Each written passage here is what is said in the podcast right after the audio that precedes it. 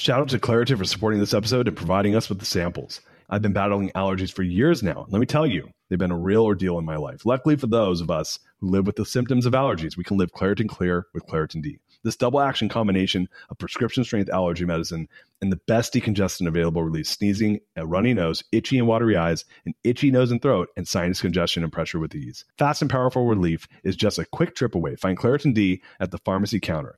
Ask for Claritin D at your local pharmacy counter. You don't even need a prescription. Go to ClaritinD.com right now for a discount so you can live Claritin Clear. Use as directed. Another day is here, and you're ready for it. What to wear? Check. Breakfast, lunch, and dinner? Check. Planning for what's next and how to save for it? That's where Bank of America can help. For your financial to-dos, Bank of America has experts ready to help get you closer to your goals. Get started at one of our local financial centers or 24-7 in our mobile banking app. Find a location near you at bankofamerica.com slash talk to us. What would you like the power to do? Mobile banking requires downloading the app and is only available for select devices. Message and data rates may apply. Bank of America and a member FDIC. What's up, gang? Welcome to the Greatness Machine. I'm your host, Darius Mirshahzadeh. I'm so pumped to have you here with me. Now, listen, the Greatness Machine, we're about two things. Number one, people who are living their passions. And number two, those who are creating greatness in the world and doing both of these things despite the odds against them. Each episode, we're going to feature interviews with game changers, business leaders, you know, telling us their origin stories, what made them tick, what got them to where they are now. Why? So it can help you step into your greatness within your life, your business, and your career. Occasionally, you might hear a few solo episodes from myself, moi, as I say, as I leverage my 20 years of entrepreneurship as a CEO and founder to help you grow and level up in your journey to scale your life and your business. So, come be a fly on the wall, enjoy the conversation, and I'm stoked to have you here with me.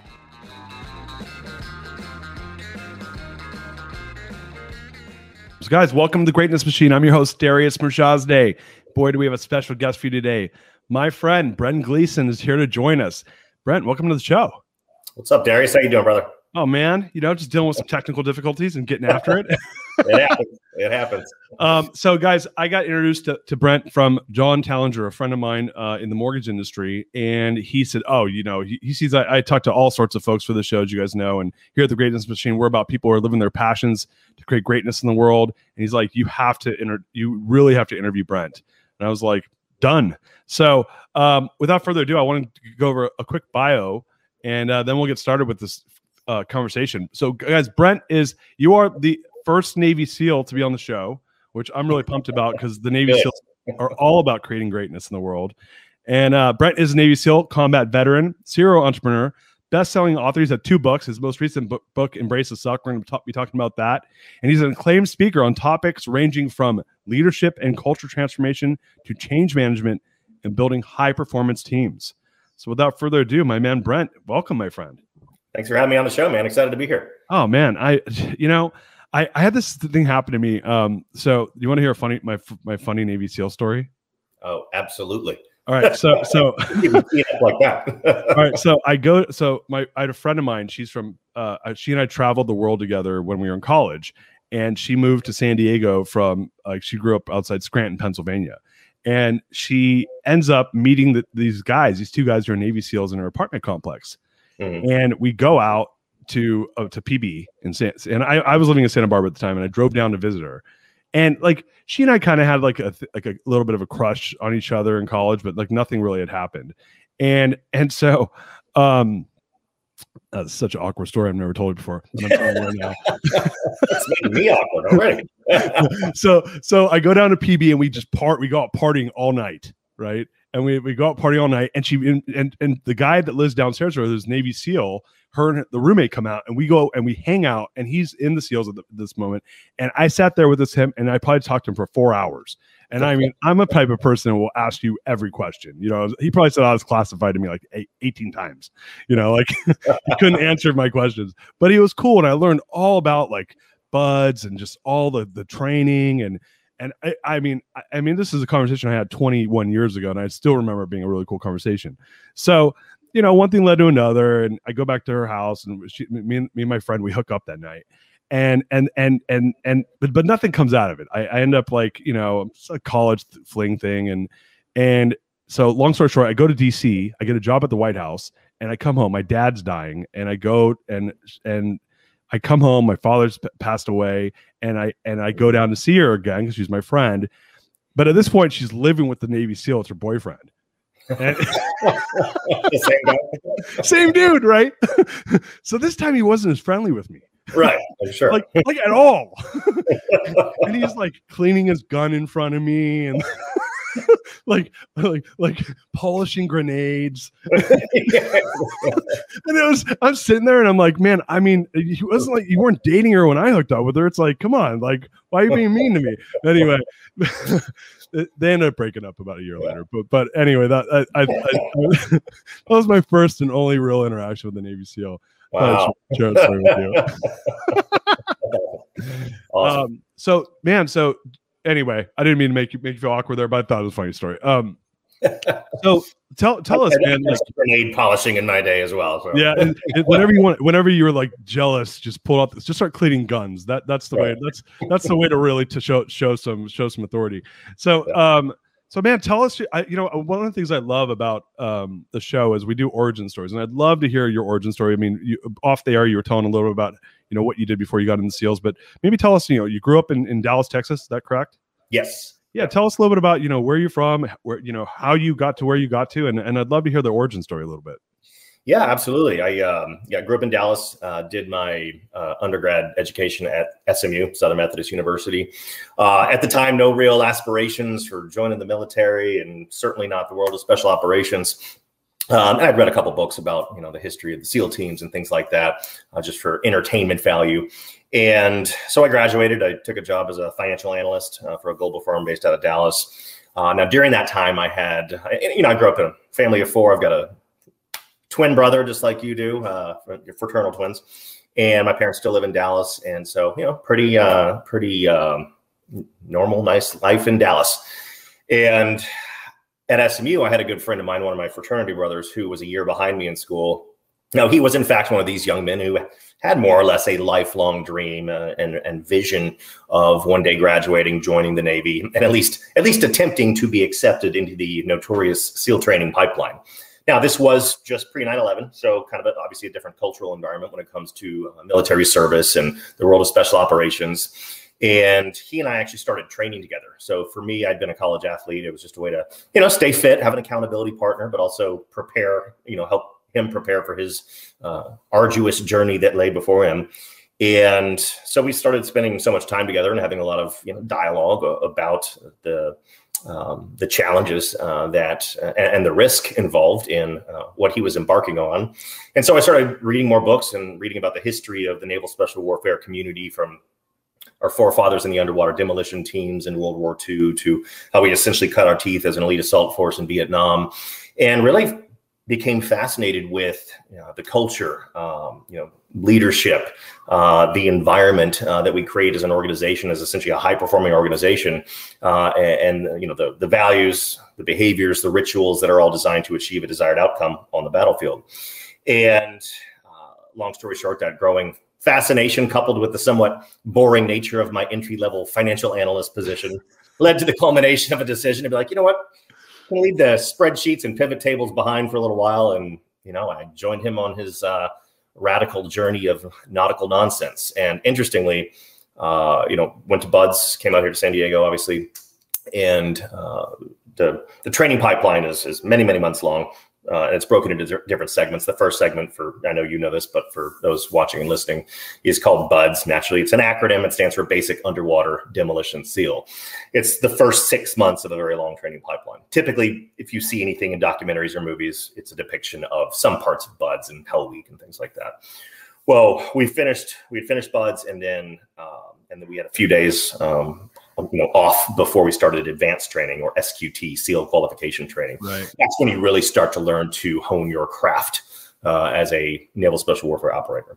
Well, 9/11 was uh, one of those three days right between BUD/S and uh, SQT. So you know, obviously, immediate uh, mindset transformation when it comes to the reality of uh, you know of the world of military service for all branches uh, and military organizations all over the world. So um, that was kind of an interesting part uh, of that journey. And then obviously uh, Afghanistan kicked off, and then uh, by the time I was at my platoon and did our workup, we actually uh, were some of the first SEALs in Iraq in April of 03. So that's that's kind of a little bit of the the backstory, and then uh, we'll get into other stuff later on. But so so so you um, sorry, I I that was that was that was a quick jump, like like so you so you you did you did you went when you got into you decided because you were training with a, a, a fraternity brother and yeah. you made the decision to pull the trigger. Did you do OCS or did you go straight to Navy and say, I'm going to go into BUD/S? Like, how does that even work? Yeah. So we put officer packages together. So officer OCS, officer candidacy school. And ultimately we decided to enlist uh, like a lot of guys do. It's more of a strategic decision because, um, well, basically comes down to math and risk. Uh, you know, if you have, let's say, easy math, you have a class. We run six classes a year, so every couple months we start a new BUD/S class. Well, you're only going to have out of let's say 200 students, you're only going to have uh, a small pocket uh, of uh, places for officers. So Naval oh. half of those, and then OCS and um, you know ROTC uh, folks get the other half. So you have some risk risk there when it comes to not just being accepted because it's very competitive, but also getting into a class as soon as possible. We wanted to get two BUD/S as fast as we possibly could. And so what a lot of guys do, and 75, I think it's about 75% of our enlisted SEALs uh, have at minimum an undergrad degree already. Some have master's degrees. Interesting. And, so, and it's also too, it's uh, a lot of guys spend more time in the, you know, in the, in the professional world or the corporate world before coming in. Um, and quite frankly, they have a little bit higher success rate, the older guys do, than the ones that are just right out of high school, coming from mom and dad's house to BUD/S. yeah, yeah, it's a little bit of a learning curve. no life experience whatsoever. Now, granted, some some are successful, and and then you have a very young, experienced operator by the time they've you know done a couple platoon cycles in the teams. So yeah, so we, we enlisted, and yeah, the plan worked well. Went you know, two months of whatever it was, something like two months in Great Lakes at boot camp, and then did uh, back then we would go to what's called an A school. It's basically learning a trade. So when you fail out of BUD/S, you have a job. so so so when you when you did um what percentage what what is I, and I I used to know this number but what percentage of people actually make it through SEAL like to become a SEAL from the from start to like uh, what percentage is, is on average? It varies class to class, but I mean it can be upwards of 10 to 15 percent success rate. So uh, wow, very high. And if you if you think about it too, from start to finish, you have I forget the exact numbers. You might have a thousand people if you broke up. Okay, six classes a year. We have you know hundreds of thousands of you know um, uh, of people applying to go to BUD/S. Well, let's say a thousand apply for one class. Only about a couple hundred or two fifty will start with that class, and then only a you know small percentage of those will actually graduate. So if you look at from a big number perspective, it's uh, it's uh, very high attrition rate. Shout out to Claritin for supporting this episode and providing us with the samples. Hey there, friends. It's Darius from Mirshahzadeh here, and I have a little confession to make. You see, I've been battling allergies for years now, and let me tell you, they've been a real ordeal in my life. Allergies have been my constant companion. They stop me from fully enjoying the little things in life, canceling plans with friends because of sudden allergy attack to missing out on an outdoor activity because of sneezing fits. Allergies have been a real nuisance. Luckily, for those of us who live with symptoms of allergies, we can live Claritin Clear with Claritin D. This double action combination of prescription strength allergy medicine and the best decongestant available relieves sneezing and a runny nose, itchy, watery eyes, an itchy nose and throat, and sinus congestion and pressure with ease. I've been a Claritin D user for many, many years now, and let me tell you, it's made a world of difference. Since I started using Claritin D, my symptoms have improved dramatically. Now I can breathe easier, enjoy outdoor activities without worrying about sneezing fits, and truly live my life without being held back by allergies. Ready to live as if you don't have allergies? It's time to live Claritin Clear. Fast and powerful relief is just a quick trip away. Find Claritin D at the pharmacy counter. Ask for Claritin D at your local pharmacy counter now. You don't even need a prescription. Go to ClaritinD.com right now for a discount so you can live Claritin Clear. uses directed. This episode is brought to you by Shopify. In the world of successful partnerships, names like Procter & Gamble, Ben & Jerry, and Supply and Demand echo through business history. But when it comes to growing your business, who are the perfect partners? That's you and Shopify. Shopify is the global commerce platform that helps you sell at every stage of your business. We're talking from launch your online shop stage to the first real life store stage, all the way to did we hit a million dollar order stage? Shopify is there to help you grow. Whether you're selling shipping supplies or promoting productivity programs, Shopify helps you sell everywhere From their all in one e commerce platform to their in person POS system, wherever and whatever you're selling, Shopify's got you covered. Shopify helps you turn browsers into buyers with the internet's best converting checkout up to 36% better compared to other leading commerce platforms. And sell more with less effort thanks to Shopify Magic, your AI powered all star. Picture this a time when my business was facing a tough hurdle and I wasn't sure how to break through. But then came the breakthrough moment, a game changer that took my business to the next level. You know, what I absolutely adore about Shopify is its unparalleled ability to adapt and grow with your ambitions. Shopify powers 10% of all e commerce in the US, and Shopify is the global force behind Allbirds, Rothy's, and Brooklinen, and millions of other entrepreneurs of every size across 75 countries. Plus, Shopify's award winning help is there to support your success every step of the way because businesses that grow, grow with Shopify. Sign up for a $1 per month trial period at shopify.com slash Darius, all lowercase. That's D-A-R-I-U-S. Go to shopify.com slash Darius now to grow your business no matter what stage you're in. Shopify.com slash Darius. Yeah, that's that's that's insane. And so what do you so I mean and I've heard things where people said look there's like Olympians in there that are quitting, right? So this is this is not this is not about physical ability. I mean there's obviously a component yeah. of physical ability you need to meet that bar, but a, like 99% of this is like mental like it's, yeah. like ability. It's a fascinatingly level playing field. I mean, it doesn't matter if you are a college track star or an Olympic swimmer or, you know, we've got guys sometimes who've never seen the ocean before and they show up at BUD/S and are successful and, and, or never been a competitive swimmer and yet they're towards the head of the pack in these two mile ocean swims because they learned to kick the fins properly. You know, it's it's just one of those things when it comes down to. I mean, granted, I will say you absolutely have to show up in peak physical condition. You have to have trained, um, and we have more resources now than ever, from books to you know, online resources to uh, they have pre-BUD/S now, where these guys will go from literally from boot camp to a strength training program.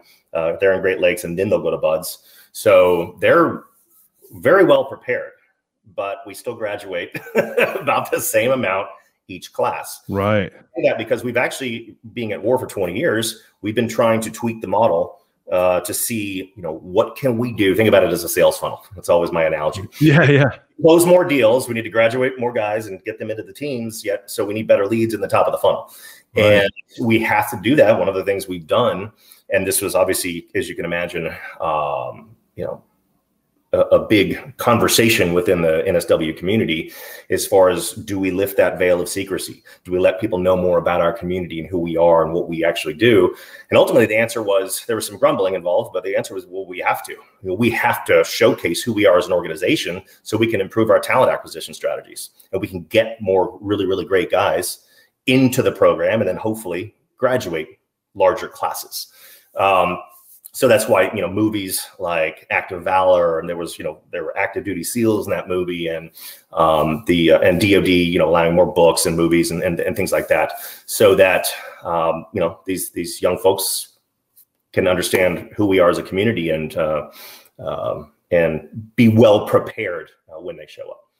Yeah, that and that I mean it makes sense, right? It's one of those things where I, I can see both sides of it, which is one side's that hey, this is kind of a secret force. We don't want our and if if it's public information, then then people that maybe could use it against you know to to, to try to defend yeah. against it. But then the other side of that's like, yeah, there's a 15% graduation rate for a reason, you know, because yeah. this is gnarly. well, and, and that's just the beginning. I mean, you, you people think that SEALs are just always downrange, taking the fight to the enemy, but we spend 90% of our time training, like constantly yeah. training in a constant state of professional and personal development and and the other small percentage of time actually going out and operating and doing missions and things like that. So it's the job is is it's people are like oh BUD/S and Hell Week and all that stuff. It's that's that sucks. yeah, yeah. The job itself is is harder. What, what, so when you when you finished, what did you specialize in? What part of of uh, the steel? What did I know? You get a job. What was your job? Well, it's you don't necessarily have certain specialties. It depends on what schools you apply for and what schools you, you, you know. Sometimes it's first come first serve, or you're you know you want to go to breacher school, or you want to go to sniper school, or these really cool off road driving schools. It just kind of depends on what schools you get each each platoon cycle. So we have a, a long period of uh, pro dev or professional development. Uh, that's one of the things that you know my company we're a leadership and organizational development consulting firm, and one of the points we make to our clients is look at the highest performing organizations out there, whether it's business, sports, military, whatever constant training and therefore they're investing a lot of time and resources and money in developing their talent. Right. so that's really what you spend the majority of your time doing is in professional development going to all these different schools. Um, you know so i've gone from everything from language schools to you know how to fix a boat motor to a humvee to uh, breaching to you know to everything you could possibly imagine so. And so how long were you uh, in in the military for? When did you leave uh, I got out in 06. Okay. So I wasn't I wasn't in that long, and it's um, I had some. We won't dive down that rabbit hole, but I had some family matters that required my unfortunately my full attention um, at the time. But uh, it, it's kind of interesting in hindsight, looking back. You know, at we're all like, well, these conflicts can't possibly go on, you know, for very long because historically, you know, things, you know, the, like the Gulf War and things like that, you know, uh, ended quickly and here we are 20 years at war. So i you know figured i would get in and then see if i wanted to do it as a career and leave that open to uh, a decision at that time. Uh, but you know I, I, moved on and went to grad school and uh, then dove headfirst into the world of entrepreneurship which has about a similar failure rate. So yeah yeah I, lines, I developed a taste for calculated risk. Yeah yeah and it's it's funny when you say that when you start to look at the numbers around entrepreneurial success at certain levels, right? To build a million dollar business versus a $10 million business versus a hundred million dollar business, you know, the, the, so the failure is imminent, right? More, more or less. Um, it's very rare that you see businesses that make it um, even past five years, right? So, so to your point, uh, when you go look at these companies, though, are they doing the, the, are they doing business as usual which is just like basically reacting or are they actually being proactive and doing the type of stuff you're well, talking about?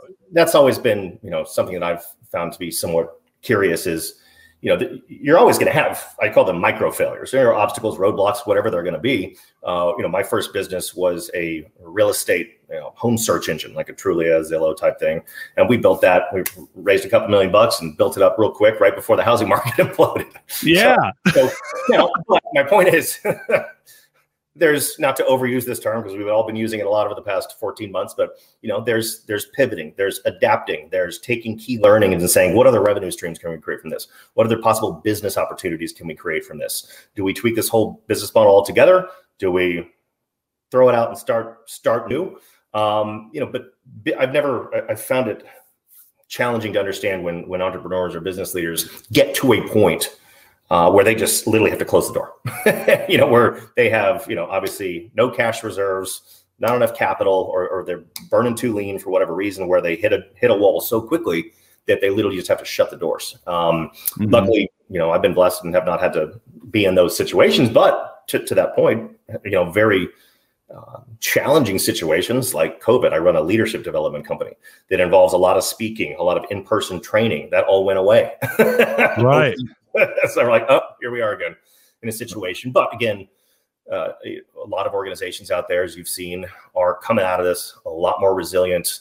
Uh, sometimes some are more profitable. Some have recapitalized their entire organizations. Uh, they've rethought, you know, their talent needs, their office space needs, you know, how they approach their workforce, how they engage with their customers. So, you know, adversity breeds innovation, and so that's just the way that entrepreneurs need to think about it. Is not just uh, well, we'll we'll cross that bridge when we get there, but expect it to happen. So be ready.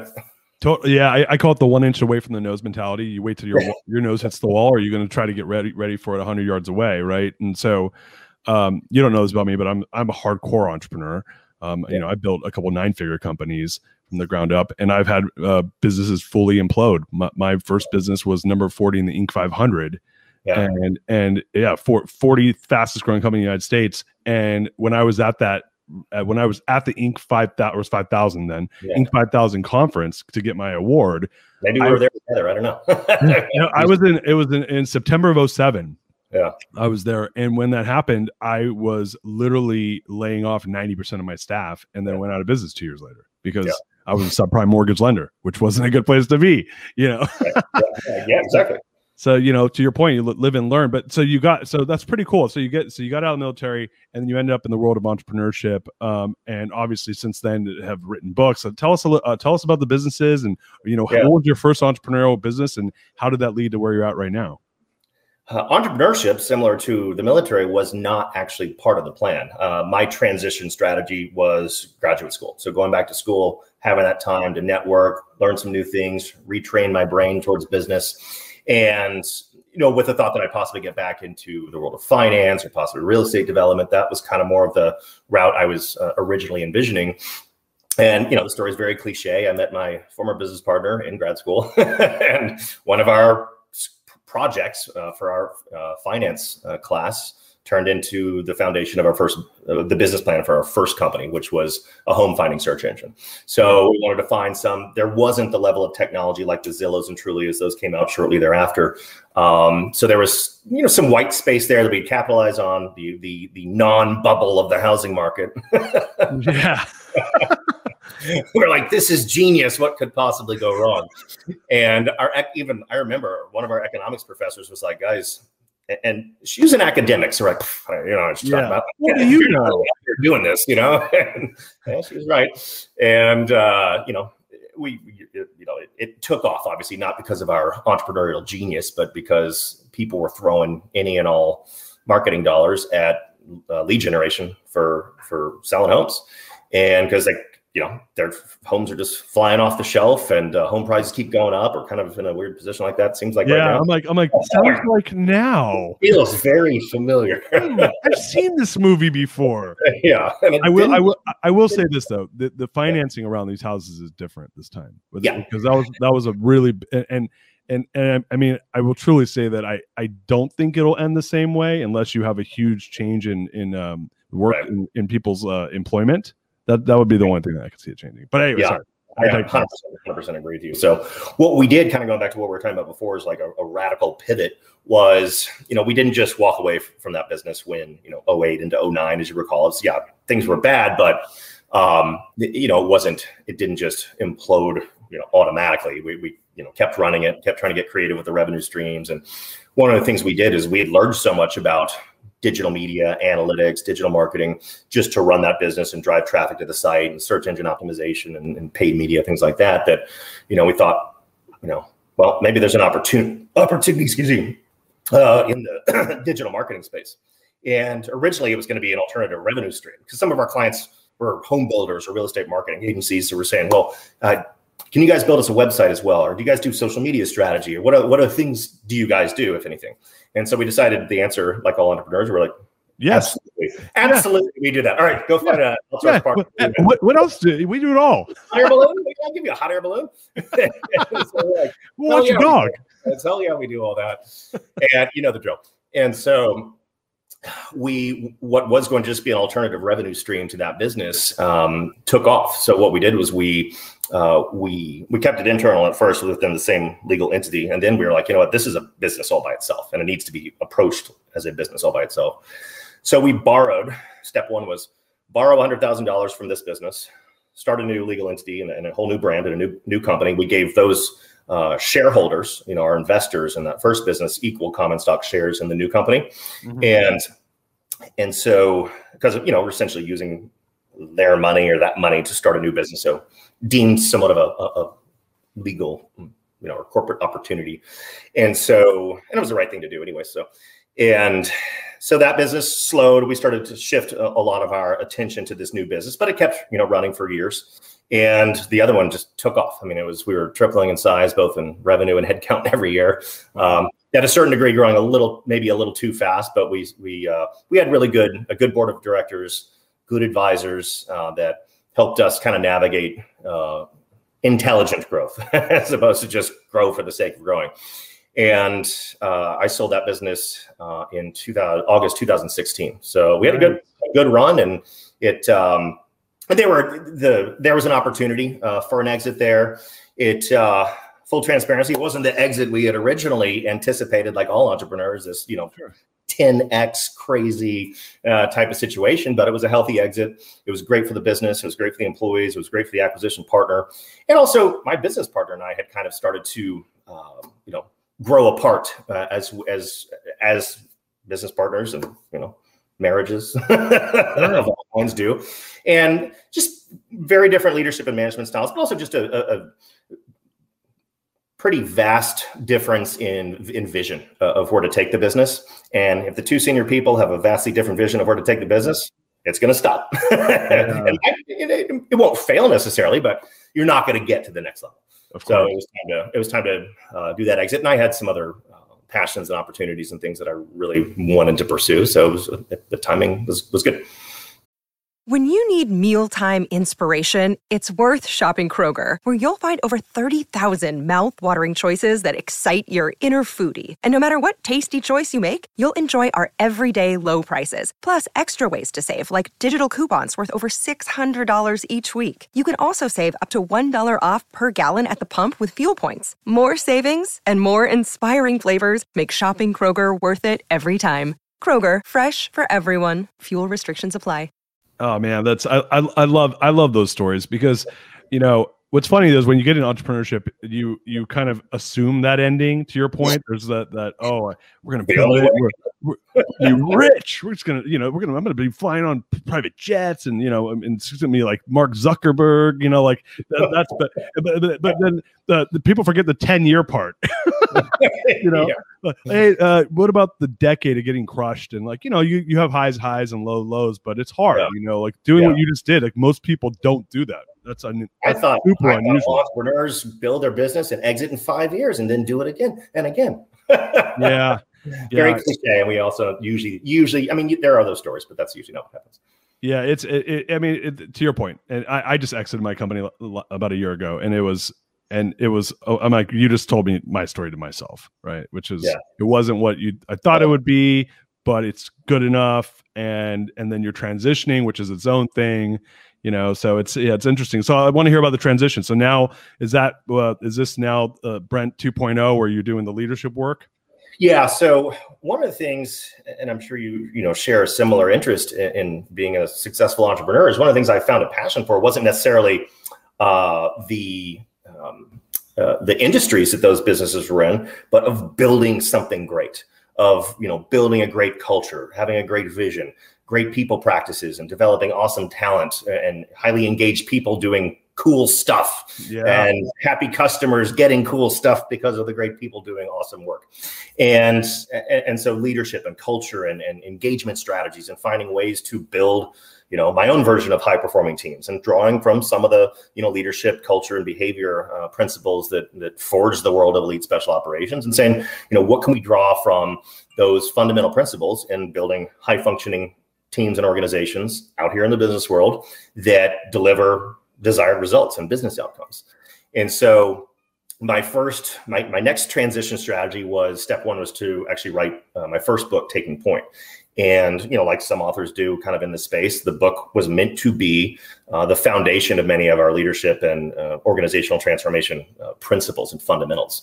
So, and it was a good exercise for me to really take the time to do the research and study. It was like writing a 300 page dissertation on change management yeah. and take, you know, you know, more of like the Navy SEAL version of John Kotter, like what, you know, special operations mixed with, you know, leading change uh, principles and, you know, drawing from many of the mistakes that I had made and uh, some of the small successes that I'd had, or mainly the things that I learned in building the first two companies and saying, you know, what can we build here? And so that book, Taking Point, was the foundation of my company now, which is Taking Point Leadership. So we're, you know, full service leadership, organizational development, consulting firm. So. And so, and so, you guys right now you're working with um, companies that are essentially your clients come to you. You're working with the leadership teams, the C level. Uh, kind of walk us to, walk us through what what what does a typical client engagement look like? A typical client engagement for us, we work typically with you know your medium. I know medium sized businesses a, a vast you know arena, but medium to enterprise level organizations. So our ideal clients are either clients who have now finally realized that they need to do a better job of developing their talent and their people practices and, and building leaders at every level in their organization. So they're either right at the beginning of their journey, but they've fully committed that they're going to invest the time, resources, and money into being a training organization, so to speak. Yeah. Or we we partner with organizations that you know have been doing that for years or they use you know different types of, of strategic partners like us and so they get it they invest in it already and they but they just you know they continue to grow and you know bring in new uh, new talent or they're bringing talent and leaders and managers up throughout the ranks so they need they need training. So you know sometimes our our engagements will start with something as simple as me being a keynote speaker at an event and that turns into uh, something more you know so it's you know multi-month multi-year development programs for we do we do encourage them to involve C level in these larger programs but typically we're engaging with uh, the mid layer of managers because you know as you know they're touching the vast majority of the organization as opposed to just developing leaders up here at the top or in one business unit over here. We might work obviously with you know we're working with this cohort of sales leaders then we're working with research and development or now we're working with the ops team. So obviously we're not always doing the training with everybody all at the same time and usually working with you know 15 to 20 uh, size you know person cohorts uh, that, that are going through that training. But organizations who want to create alignment when it comes to leadership they want to create uh, behavioral norms. They want to have uh, you know a common thread when it comes to language and how they communicate and what their you know what their culture looks like and how to integrate all that into building better leaders and their high you know looking at their high potential leaders and managers in the organization and, and having some type of uh, ongoing program that they'll always bring their people through and so um, I'm gonna I'm gonna selfishly ask you a question right now. So I wrote a book um, called the Core Value Equation, which yeah. the, the premise of the book is that core values have the opportunity to become the language of the organization, and yeah. that core values are the fundamental beliefs of an organization. What is your what are your thoughts on that? Couldn't couldn't agree with you more. I mean, it's uh, you know I write a lot about uh, core values in my first book, and I wrote them in my second book too, when it relates to individual core values or your family core values. Yeah to your point, they really ideally in a high performing organization, the core values are authentic. They're talked about all the time. They're used from everything from attracting and acquiring great talent to onboarding to training to the decisions we make to how we lead and engage our team to the customers and clients we engage with. Totally. I'm sure you've seen that. There's a there's a good question is, and I bet I, I bet I know your answer is probably the same as mine. Is anytime I've ever uh, engaged with a client or customer in any of my businesses that had that did not share similar values or the the, the purpose behind the relationship was was um, inauthentic those relationships never last and they end up costing you money yeah. like, well their budget is really big but they're a bunch of assholes but let's engage with them anyway because they have a huge budget oh the relationship's going to last three months they they eat away at your utilization and your emotion and your time, and therefore you realize, oh shit, we just lost a ton of money. totally. so core values are they are. And it's funny. It's a good question because you know most organizational leaders are under like, oh yeah, yeah, core values. Got gotta have. Yeah, we, we, we, got them. We got them. What, what, what are they? They're on the wall in the conference room. Remember? Yeah. yeah. And nobody in the organization can articulate what they are. The leaders themselves can't really explain how those core values drive every aspect of the business, or how they even drive their financial outcomes or their results that they're trying to achieve. Right. Um, so they, you know, we check the box, but hey, we have the core values, but they don't get ingrained into anything the organization does. Yeah, it's it's it's pretty funny. I do the, I do this activity with people where I and this happened to me. I, I, I did this uh, entrepreneur leadership program uh, through EO called uh, it used to be called Birthing of Giants. Yes. Um, so, and I graduated in 08 from it, and and the last day of class of our class, we did a peer to peer workshop, and they said, "Stand up if your company has core values." Everyone stands up. So, no, mind you, this is a uh, scaling up. Was the uh, Verne Harnish was this is his program? So yeah. I don't know if you know Verne, but yeah. um, this so then they go, "Please stay standing if you can say your core values off the top of your head."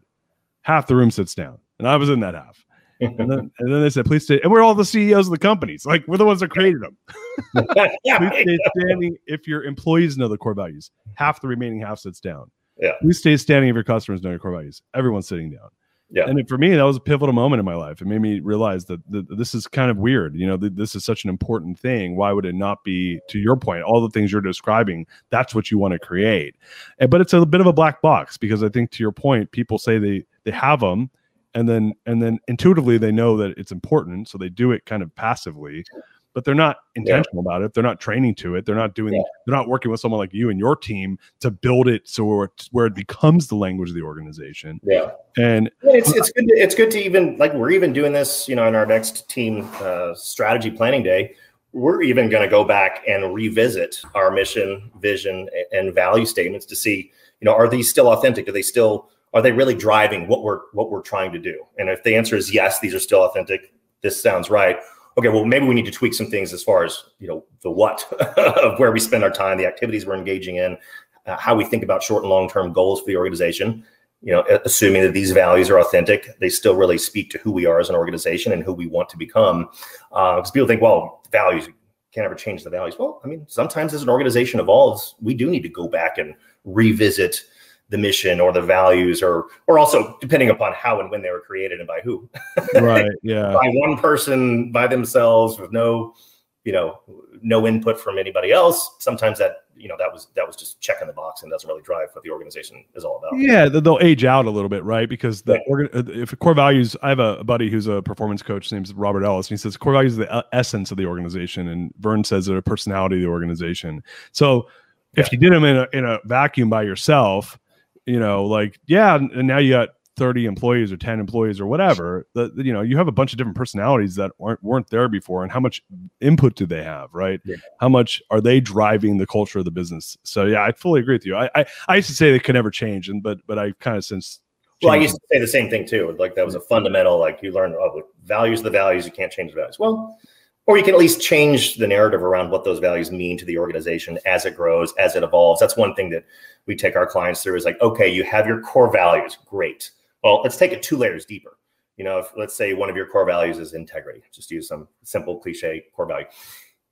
What are the supporting behaviors that we can clearly de- define and articulate as they relate to how we think about integrity in this organization? How do we measure? It? You know, anything important, as you know, has got to be managed and measured, even a core value. So what are those specific behaviors we expect of ourselves and others that we can that we can measure and that we can reward and that we can make sure we don't tolerate anything outside of that that realm. And then the third layer is great. Okay, what are the accountability mechanisms? How are we going to ensure that we're holding ourselves and each other to these supporting behaviors to ensure that integrity is an authentic core value in the organization. So really getting like granular and specific with it. I'm sure you probably talk about that in the book, which I'm definitely going to buy because I love that stuff. yeah, well, it's it's it's so interesting, and I, I man, I'm so bummed we're out of time. I wanted to talk to you more about this stuff, but uh, maybe we'll have to do a 2.0. Um, so you know, I, I think that it's to your point is you're taking something that is intangible and you're making it tangible yeah. And you're saying, hey, if this was anything else in your business, you would be doing these things. You're you're creating KPIs around it. You're, you're right. you get what you tolerate. You're measuring things that are important to you. You're you're doing things to produce value in the business, right? Yeah. What is your return on the investment of the of, of into this? I call it a cultural asset. Yeah. You know? And so I love everything. I mean, uh, I'm like, yes, we we agree on everything. I knew we did. Brent, you are smart, man. I don't know. Uh, I, you are one smart dude. Um, trying to be more like you, brother. well, man, look, I know I know we're out of time here, but but you know, uh, I really do mean it. I, I would love to, for us to maybe do a 2.0 if, if you're up for it. Absolutely. Uh, um, and we can, and maybe we'll try to square away more time, and we because as I really want to dive more into what you, the work you guys are doing, and I think that you know, given your military background, I'd love to kind of see how those those two worlds have collided and and how that influences work. Because I'll tell you this, you know, I I I work with high high growth companies, and a lot of the times I, will I'll ask uh, when I ask their teams the question, "Have you ever worked at a company that had core values before?" A lot of people raise their hands, and then I'll say, "Can any of you recite what they are?" The only people that can are people that, that when they're referring to the military and they're they're referring to remembering the military about the values they learned in the military. Yeah. And I'm like, that is an example of an organization that understands this. And why? Because lives are at stake with them. Like if I screw up your hamburger at my restaurant, it's not like the, the end result's not that not necessarily as, as dire, right? So I, I think that that, that kind of points to the that's a that's a conversation for another time. But but I it I is it's one quick thing on that. The, the so we have the you know in in the, the SEAL teams we have the Navy SEAL ethos. It's kind of like our mission, vision, values, culture manifesto, all wrapped up into a nice, beautiful one page, uh, you know, five paragraphs, whatever, what have you. And but you think, well, SEAL teams were commissioned back in the early 60s. So obviously we launched right into who we are with the Navy SEAL ethos. We didn't create the SEAL ethos until 2005. really?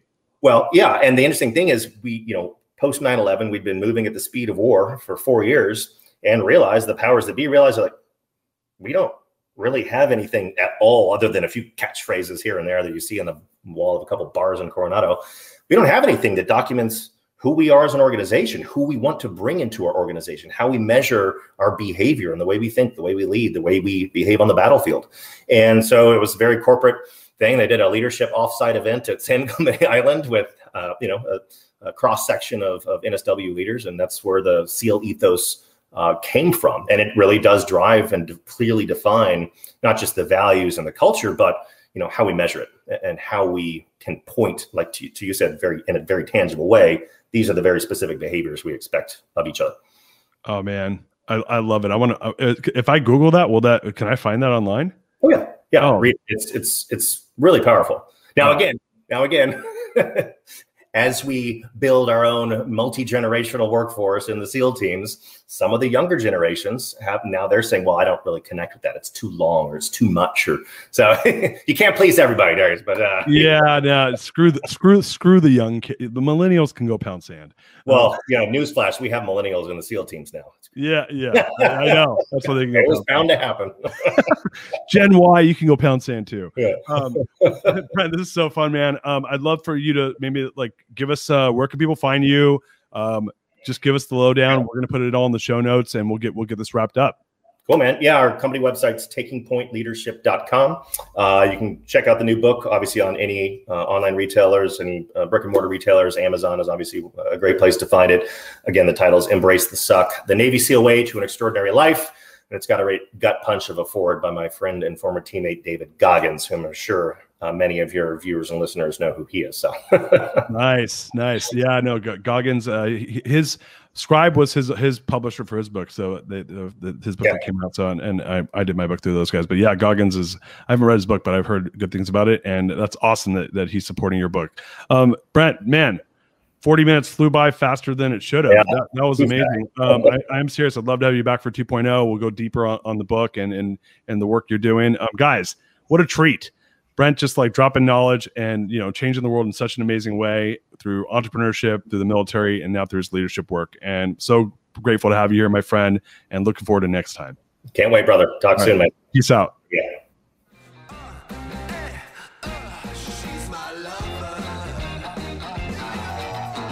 You are listening to The Greatness Machine, and that's a wrap for today. Listen, if you love what you heard, subscribe to the show on whatever podcast platform that you're tuning in on so that you don't miss any of our future episodes. We have tons of great people coming on, and we're, we're stoked to have you here to enjoy it with us.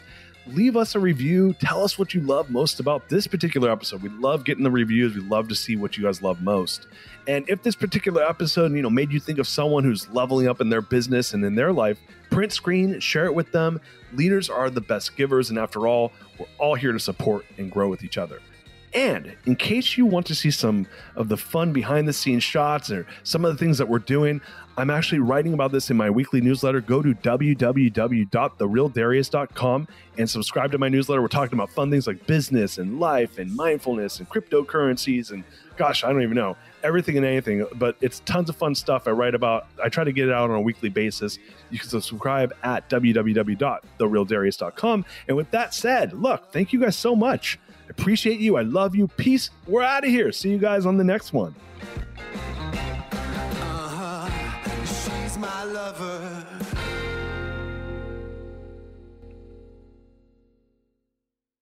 This episode is brought to you by the Yap Media Podcast Network. I'm Hala Taha, CEO of the award winning digital media empire, Yap Media, and host of Yap Young and Profiting Podcast, a number one entrepreneurship and self improvement podcast where you can listen, learn, and profit. On Young and Profiting Podcast, I interview the brightest minds in the world and I turn their wisdom into actionable advice that you can use in your daily life. Each week, we dive into a new topic like the art of side hustles, how to level up your influence and persuasion, and goal setting. I interview A list guests on Young and Profiting. I've got the best guests, like the world's number one negotiation expert, Chris Voss, Shark Daymond John, serial entrepreneurs Alex and Leila Hormozi, and even movie stars like Matthew McConaughey. There's absolutely no fluff on my podcast, and that's on purpose. Every episode is jam packed with advice that's going to push your life forward. I do my research, I get straight to the point, and I take things really seriously, which is why I'm known as the podcast princess and how I became one of the top podcasters in the world in less than five years. Young and Profiting Podcast is for all ages. Don't let the name fool you, it's an advanced show. As long as you want to learn and level up, you will be forever young. So join Podcast Royalty and subscribe to Young and Profiting Podcast, or YAP, like it's often called by my YAP fam, on Apple, Spotify, Castbox, or wherever you listen to your podcasts.